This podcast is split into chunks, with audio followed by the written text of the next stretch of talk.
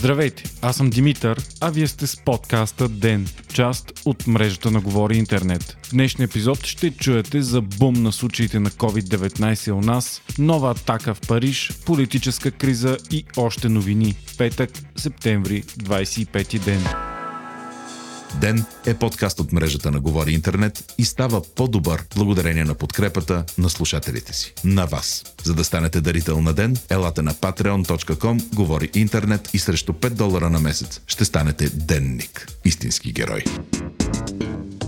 Тревожен ден с най-много заболели от COVID-19 в България от повече от 2 месеца насам отбелязваме днес. След спада на болните и задържане на нивата около 100-150 случая на ден, днес новите заразени са 290. Последно повече болни е имало на 7 август, когато те бяха 297. Направените тестове са 4859 или почти 6% положителни проби. Най-високият процент от 26 юли насам. Отново отново започва да се покачва броя на хората в интензивните отделения и те вече са 30. Най-много нови случаи има в София, Благоевград и Търговище. Оздравелите пък са 146, с което общият им брой е 14 000 от 19 500 открити случая за цялата пандемия. И въпреки покачващи се брой болни, премиерът Бойко Борисов днес обяви, че нищо не предполага връщането на нови мерки. Борисов опроверга слуховете за затваряне на градовете и слагане на КПП-та. Днес пък шефът на Пирогов Асен Балтов коментира пред БНТ,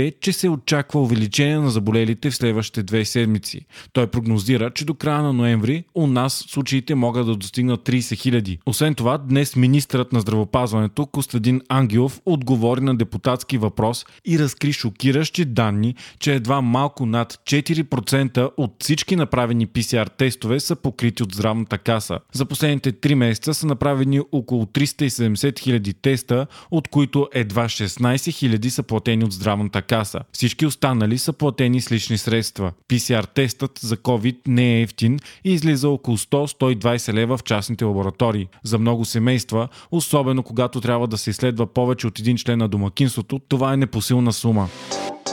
С влизането в по-студения период, пандемията в Европа се разраства. Чехия отбеляза 2900 нови случая, вторият най-голям брой от началото на COVID-кризата. Франция пък отбеляза рекордните 16 000 случая за едно денонощие, а Великобритания над 6600. И двете страни започват да въвеждат постепенно нови мерки, като ограничаване на работното време на заведението до 22 часа. В Израел положението също се влушава. Страната регистрира над 8000 нови случая за денонощие и към момента там са прети над 60 000 души в болници. От днес за две седмици страната влизат драконовски карантинни мерки. Израелците няма да могат да се отдалечават на повече от 1 км от домовете си и се прекратява работата на всички сектори, освен на аптеките, хранителните магазини и някои предприятия. Заразените в САЩ пък вече надминаха 7 милиона души, а броят на загиналите над 203 хиляди. Пандемията не стихва вече няколко месеца в Штатите и там на ден умират по над 700 души от COVID-19. Бразилия пък отмениха прочитат карнавал в Рио де Жанейро заради COVID-19. Той трябваше да се проведе през февруари 2021 година, но за сега няма да има нова дата.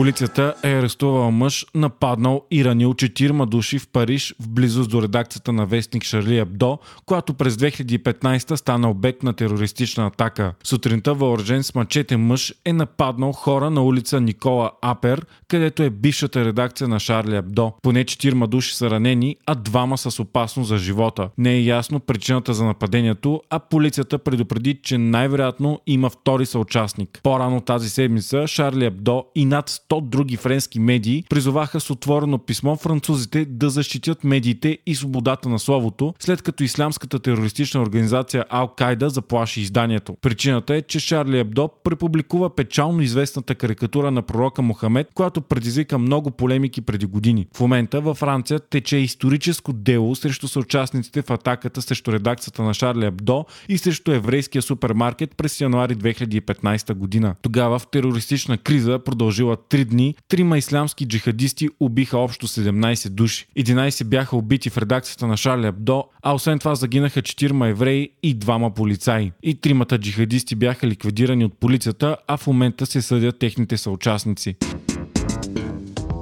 Политическата криза страната продължава след като бившият втори в ГЕРБ Цетан Цетанов отново атакува бившата си партия. Цетанов обяви, че е щял да напусне ГЕРБ и без скандала с апартамента му заради това, което видял по време на европейските избори. В интервю пред Нова Цетанов обяви, че ГЕРБ е обслужвала ДПС. Той даде пример с това как бившият земеделски министр Румен Поражанов е имал списък от горски, които е трябвало да бъдат уволнени по искане на ДПС. Според Цетанов, следващите избори нямало да са честни, ако се организират от сегашното правителство, което щяло да използва целия си властов ресурс, за да гарантира нова победа на ГЕРБ. Цетан Цетанов основа нова партия на име Републиканци за България и от няколко месеца остро критикува ГЕРБ, на която беше заместник председател и дясна ръка на Бойко Борисов. През юли 2019 обаче той напусна партийните си постове след скандала Апартамент Гейт. В момента Цетанов отцепва десетки членове на ГЕРБ към новата си партия от местните структури в Благоевград, Банско, Сандански, Видин, Шумен, Плевен и други.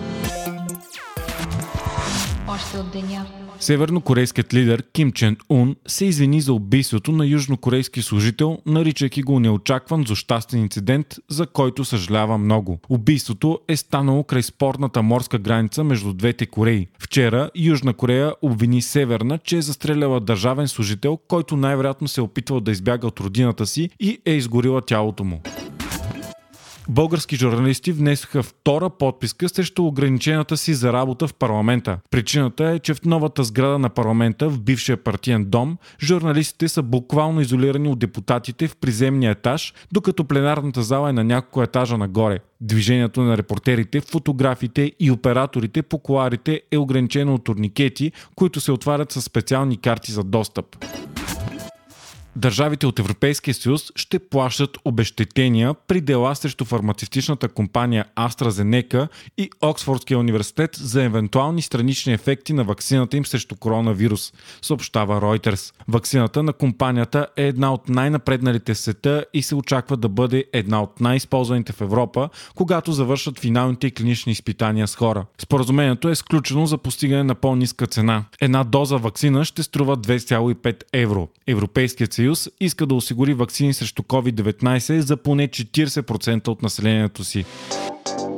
Вие слушахте подкаста Ден, част от мрежата на Говори Интернет. Водещ и глава редактор бях аз, Димитър Панайотов, аудиомонтажът направи Антон Велев. Ден е независима медия, която разчита на вас, слушателите си. Ако искате да ни подкрепите, можете да го направите, ставайки наш патрон в patreon.com, Говори Интернет, избирайки опцията Денник. Срещу 5 долара на месец ни помагате да станем по-добри и получавате достъп до нас и цялото общество на Говори Интернет в Дискорд. Ако искате да не изпускате епизод епизод на ден. Не забравяйте да се абонирате за нас Spotify, Apple iTunes или другите подкаст приложения, които използвате.